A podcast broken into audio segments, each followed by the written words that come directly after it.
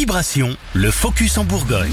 L'été s'annonce bien en Bourgogne-Franche-Comté. Pour ce mois-ci, les réservations sont en hausse de 38% sur un an. Pour l'été, 60% des professionnels se disent très confiants, galvanisés par le retour des étrangers après plusieurs années difficiles en raison de la crise sanitaire.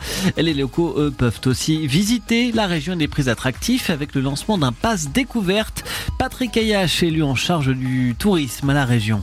Ben, vous savez, le pass, on l'avait lancé euh, en 2019-2020 pour inciter euh, les habitants de notre région à découvrir les sites touristiques de la région pour un prix euh, modeste. Et on a décidé de poursuivre avec un double objectif, mais celui qui me tient le plus à cœur, c'est celui qui vise les habitants de notre région, donc je souhaiterais qu'ils la connaissent mieux, que les francs-comtois aillent se balader en Bourgogne et que les bourguignons viennent se balader en Franche-Comté. Et donc ça vise à encourager à ce type de déplacement touristique. Au total, plus de 130 lieux, activités de loisirs sont à prix réduit, voire gratuit. Trois formules sont possibles.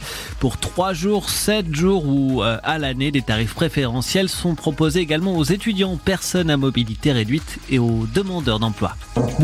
Nous, euh, euh, euh, la citadelle à Besançon, la maison du parc dans le Morvan, la fruitière d'Ambois, le domaine de la croix bois des, des, sites de dégustation en Bourgogne.